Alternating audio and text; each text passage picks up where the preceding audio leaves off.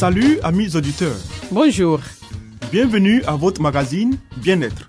Un programme qui vous donne des informations pour une vie meilleure. Je suis Léonie Agbessi et à ma compagnie René Kamounou.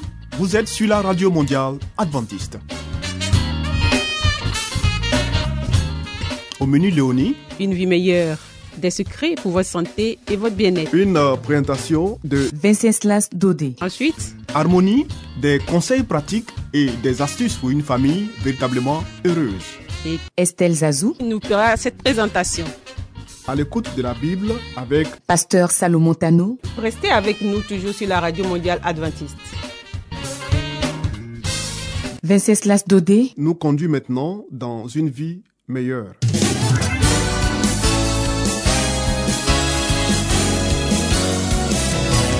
Et voici maintenant votre émission de santé pour une vie saine et heureuse.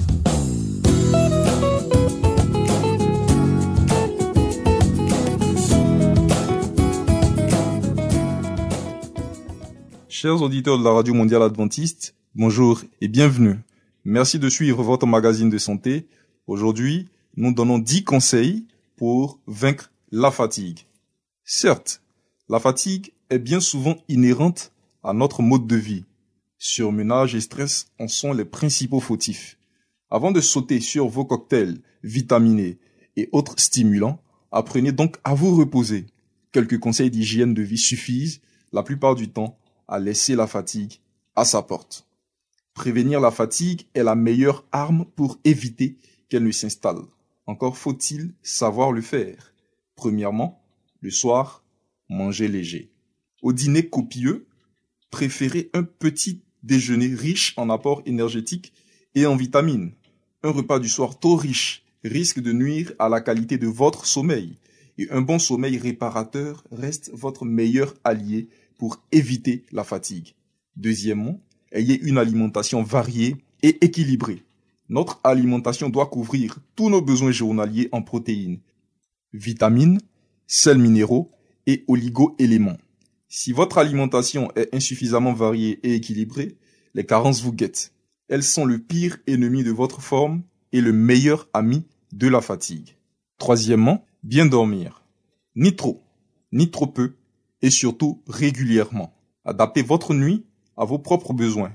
Certains ont besoin de 6 heures de sommeil pour être en pleine forme, quand 8 à 10 heures sont nécessaires à d'autres. Quatrièmement, respectez des horaires réguliers et vos propres rythmes de sommeil. Rien de pire que de se coucher à des horaires irréguliers. Notre horloge biologique est alors fortement malmenée et la fatigue inévitable. Le soir, dès le premier bâillement, vautrez-vous sous votre couette. N'essayez pas de résister et de lutter contre le sommeil. Si vous laissez passer le bon moment pour vous endormir, vous risquez d'attendre environ 2 heures avant de pouvoir de nouveau goûter au plaisir du sommeil, et votre réveil n'en sera que plus difficile. Cinquièmement, faites le vide avant de dormir. Inutile d'amener votre patron, vos enfants et tous vos soucis dans vos lits. Il faut que votre préoccupation quotidienne reste au seuil de votre chambre, qui doit rester un endroit calme. Chaque chose en son temps. Sixièmement, sachez déléguer. Le surmenage engendre toujours de la fatigue. Apprenez à vous entourer de personnes auxquelles vous accordez toute votre confiance et reposez-vous le plus possible sur vos collaborateurs ou sur votre entourage. Nul n'est indispensable. Septièmement, organisez-vous. Votre week-end ressemble toujours à un marathon. Vous enchaînez ménage, repassage, courses, devoirs scolaires, dossiers professionnels à finir. Dîner avec les amis, sorties, spectacle, ainsi de suite. Et le lundi, vous n'en pouvez plus. Essayez de répartir certaines tâches dans la semaine. Impliquez votre partenaire. Fabriquez-vous un planning hebdomadaire alternant aux moments de repos et d'activité. Et gardez de vrais moments de détente et de loisirs le week-end. Huitièmement, faites du sport et de l'exercice. La fatigue est aussi souvent liée à une vie trop sédentaire et confinée. À votre ordinateur, préférez une grande promenade en plein air ou pratiquez raisonnablement votre sport préféré. Neuvièmement, sachez dire non à vos enfants. Nos charmantes têtes blondes savent très bien nous accaparer. Alors, si vous n'avez plus une seule minute pour souffler, osez affirmer votre besoin de repos. Conseillez-leur de prendre un bon livre et faites-en autant. 10°, relaxez-vous. Un bon bain, quelques respirations abdominales, un massage avec votre partenaire sont d'excellentes méthodes anti-stress et anti-fatigue dont il serait dommage de se priver. Amis auditeurs, nous voilà donc au terme de notre émission. Nous vous remercions pour votre attention et nous vous donnons rendez-vous pour un prochain numéro. Que Dieu nous bénisse. C'était Espace Santé, une vie meilleure avec Vinceslas Dodé. Vous écoutez Radio Mondiale Adventiste, La Voix de l'Espérance, 08 BP 1751, Abidjan 08, Côte d'Ivoire.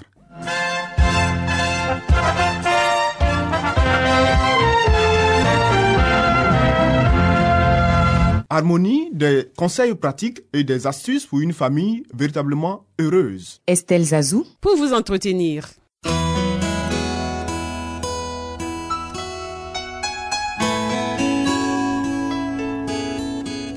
Pour une famille harmonieuse, pour un couple épanoui, pour une vie heureuse au foyer, voici l'émission de la famille.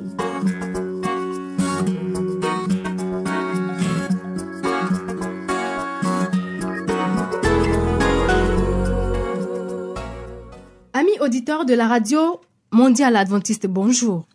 Très heureux de vous avoir à l'écoute de votre émission sur la famille. Merci de nous suivre. Nous allons continuer le thème d'hier, à savoir attitude à prendre à l'égard d'un conjoint incroyant. Sachez défendre des principes chrétiens. Le foyer qui n'honore pas Dieu ressemble à un navire qui se trouverait en pleine mer, sans pilote ou sans gouvernail. La tempête se déchaîne autour de lui et tous ceux qui sont à son bord risquent de périr. Sachez que votre vie et celle de vos enfants sont précieuses aux yeux du Christ, car vous et votre époux devez comparaître avec eux devant le trône de Dieu. Loin de s'affaiblir, vos solides principes chrétiens doivent s'affermir sans cesse. Bien que cela puisse contrarier votre mari et malgré l'opposition que cela suscite de sa part, vous devez être conséquente, fidèle et faire preuve de fermeté comme il sied à une chrétienne. Ainsi, quoi qu'il en dise, il ne pourra que vous respecter au fond de son cœur si celui-ci n'est pas de pierre. Dieu premier servi. Frère T a fait preuve d'hypocrisie. Il s'est mis à fumer, mais il voudrait bien que ses frères ne le sachent pas. Il m'a été montré que ce péché a freiné son développement spirituel. Parvenu à un âge avancé, il doit s'efforcer de s'abstenir des convoitises charnelles qui font la guerre à l'âme. Il a aimé la vérité et souffert pour elle. Maintenant, il lui faudrait apprécier la récompense éternelle, les richesses célestes, l'héritage et la couronne incorruptible, au point d'être prêt à renoncer de son cœur à la satisfaction de ses désirs pervertis pour que s'accomplisse l'œuvre de purification de la chair et de l'esprit, quelles qu'en soient les conséquences, si douloureuses soient-elles. Il me fut alors montré sa belle-fille. Elle est aimée de Dieu, mais on la tient dans une sorte d'esclavage. Elle est en proie à la crainte, à la peur, au découragement, au doute, et elle est très nerveuse. Cette sœur ne devrait pas croire qu'elle doit soumettre sa volonté à un jeune homme incroyant qui est moins âgé qu'elle. Qu'elle se rappelle que le mariage ne doit pas détruire sa personnalité. Dieu assure elle des droits qui surpassent ceux des autorités terrestres.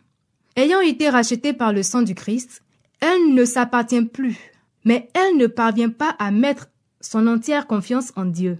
Elle accepte de sacrifier ses convictions et sa conscience à un homme autoritaire et tyrannique que Satan excite chaque fois que son pouvoir démoniaque peut agir par son intermédiaire pour intimider l'âme craintive et tremblante de son épouse. Celle-ci a déjà été soumise à tant d'émotions que son système nerveux s'en trouve affaibli et qu'elle est presque devenue une épave. Est-ce là la volonté du Seigneur ? Que cette sœur soit dans un tel état et que Dieu soit ainsi privé de ses services? Certainement pas.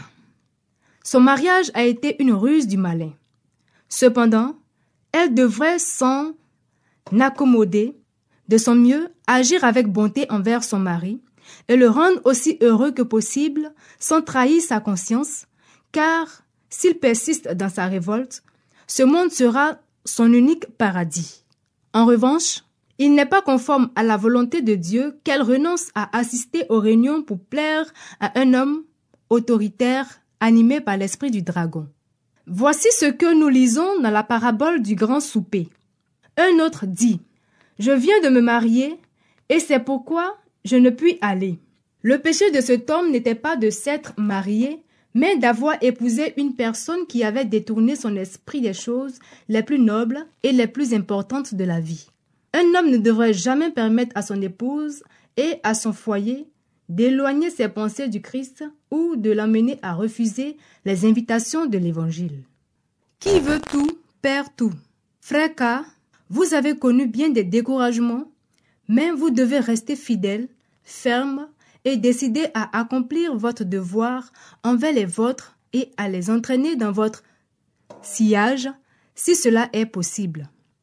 Vous ne devriez reculer devant aucun effort pour les décider à vous accompagner sur le chemin de la sanctification.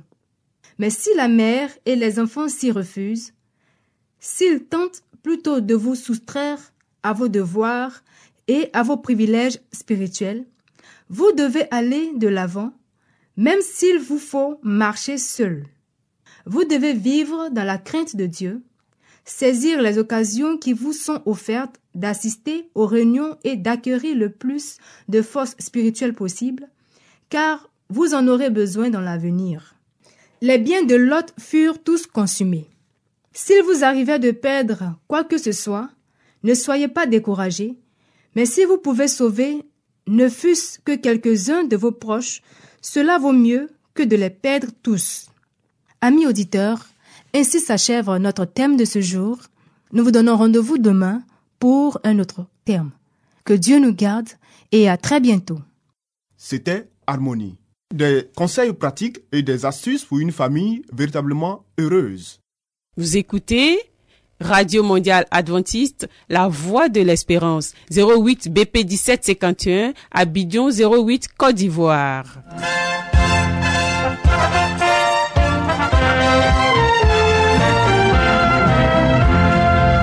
Mettons-nous à l'écoute de la Bible avec Pasteur Salomon Tano.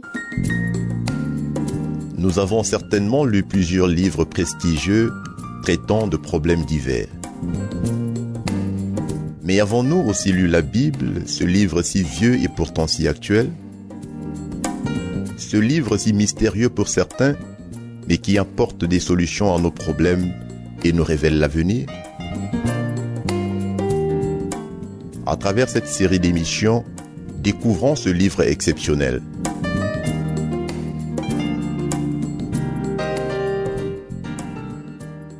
Salut chers amis auditeurs, nous vous retrouvons à notre émission à l'écoute de la Bible. Nous poursuivons avec notre émission d'hier, la parabole de la perle précieuse. La parabole du marchand de perles fines a deux sens. Elle ne s'applique pas seulement aux hommes qui soupirent après le royaume des cieux, mais cette parabole s'applique aussi au Christ qui est à la recherche de son héritage perdu. Divin marchand en quête de belles perles. Il a discerné dans l'humanité la perle de grand prix. Il a vu la possibilité de sauver l'homme souillé et ruiné par le péché. Leurs cœurs qui ont servi de champ de bataille aux assauts de l'ennemi et qui ont été délivrés par la puissance de l'amour sont plus précieux aux yeux du Rédempteur que ceux qui n'ont jamais péché. Dieu ne considère pas l'humanité comme indigne et souillée. Il la voit à travers son Fils et sait ce qu'elle peut devenir grâce à l'amour du Rédempteur. Il a abandonné toutes les richesses de l'univers pour acheter la perle. Après l'avoir retrouvée, Jésus l'enchâsse de nouveau dans son diadème. Ils sont les pierres d'un diadème qui brilleront dans son pays. Ils seront à moi, dit l'Éternel des armées. Ils m'appartiendront au jour que je prépare pour eux. Mais le thème sur lequel, chers amis, nous devons méditer, avant tout, c'est le Christ, perle de grand prix, et le privilège que nous avons de pouvoir posséder ce trésor céleste.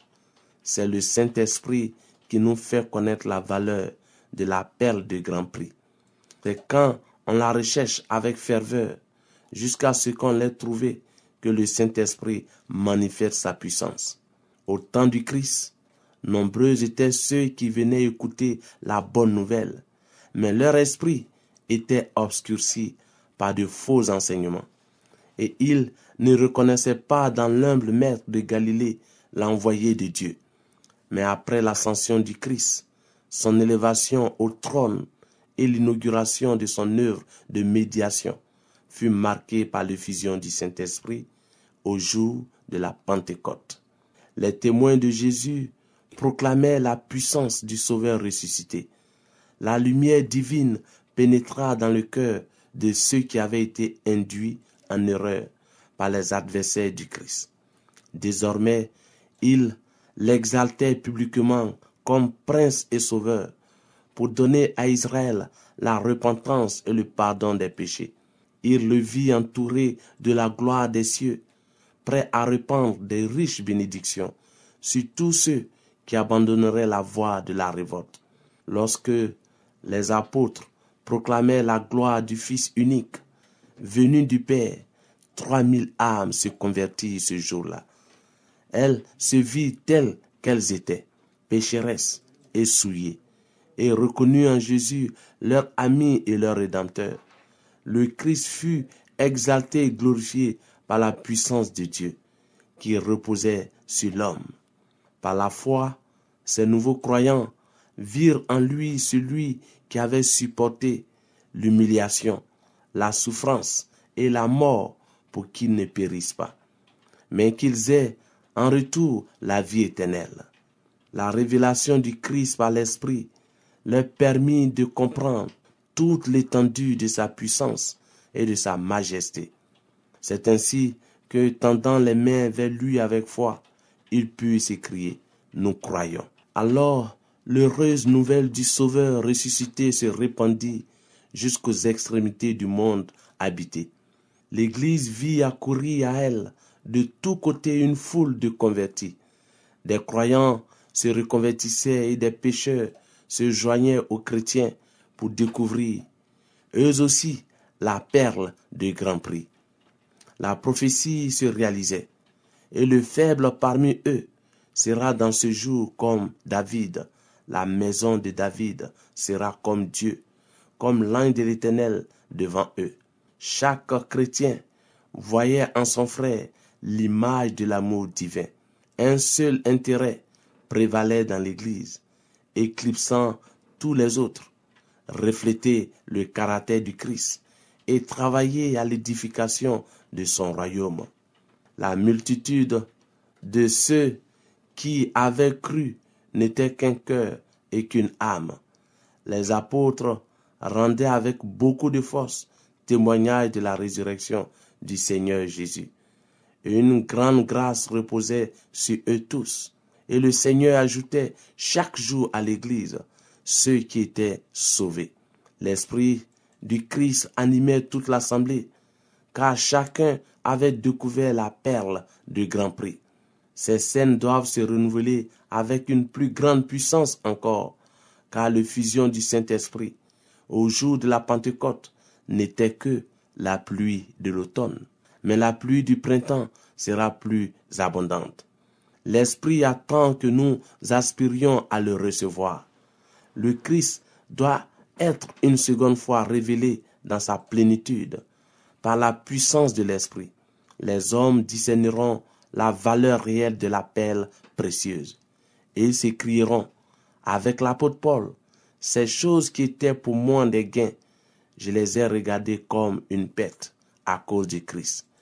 Et même, je regarde toutes choses comme une perte à cause de l'excellence de la connaissance de Jésus-Christ, mon Seigneur. » Oui, chers amis, c'est sur ces paroles que nous voulons mettre fin à notre émission de ce jour.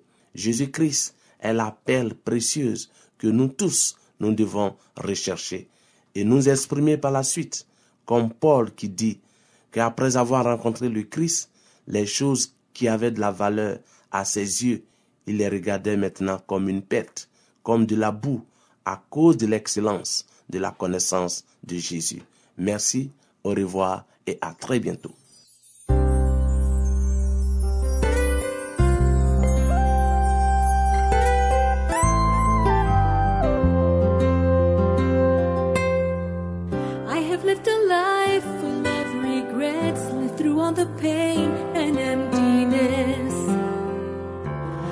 Till I heard your voice, you filled up my heart with love and joy, and taught me the way to know you more. You cleansed me from all my wrong. Every time I think of what you've done for me, an undeserving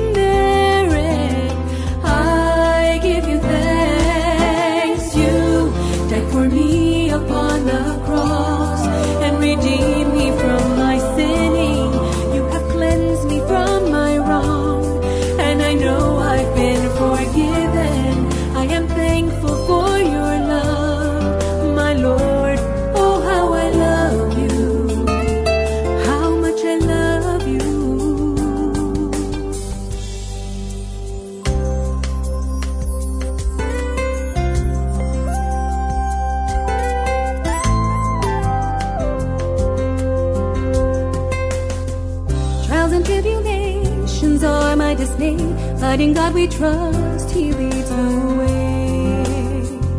He gives us His promises, and He plants our feet on higher ground. We're no longer lost, indeed we're found through His death upon the cross.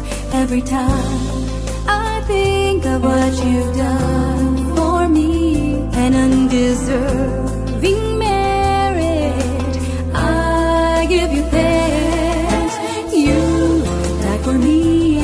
the cross and redeem me from my sinning. You have cleansed me from my wrong, and I know I've been forgiven. I am thankful for your love, oh my Lord, oh how I love you, how much I love you.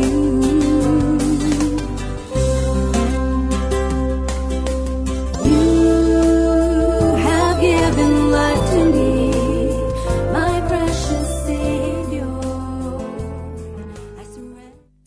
voulez découvrir la vérité sur Jésus, inscrivez-vous dès aujourd'hui au cours biblique par correspondance entièrement gratuit à cette adresse. Radio Mondiale Adventiste, La Voix de l'Espérance, 08 boîte postale 1751, Abidjan 08, Côte d'Ivoire.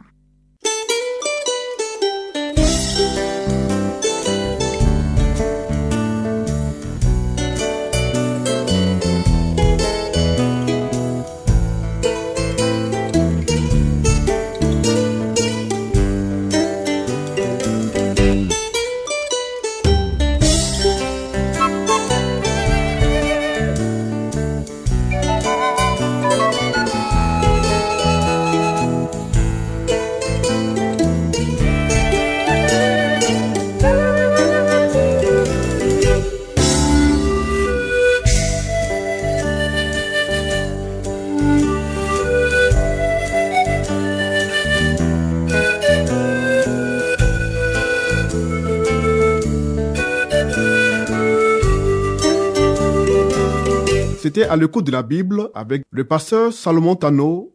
Amis auditeurs, ainsi prend fin votre émission du jour sur la Radio Mondiale Adventiste. Si vous avez des expériences ou des témoignages à partager avec nous, n'hésitez surtout pas. Écrivez-nous. Et à quelle adresse, Léonie? À l'adresse suivante, la Radio Mondiale Adventiste, La Voix de l'Espérance, 08 BP 1751, Abidjan 08, Côte d'Ivoire. Radio Mondiale Adventiste, La Voix de l'Espérance, 08 BP 1751, Abidjan 08, Côte d'Ivoire. Veuillez noter notre email, lavoixdelespérance@yahoo.com. La Voix de l'Espérance en un seul mot, @yahoo.com. bien entendu, la voix de l'espérance en minuscule. Oui, nous attendons vos commentaires et vos questions. Nous vous donnons aussi rendez-vous demain à la même heure. C'était Léonie Agbessi et René Kamounou. Il y avait à la réalisation Nassis Badé. À la prochaine et que Dieu vous garde.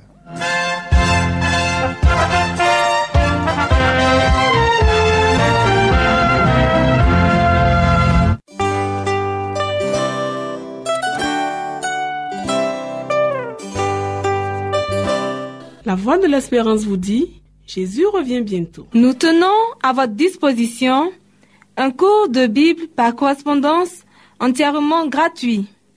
Pour le recevoir, il vous suffit tout simplement de nous écrire à cette adresse.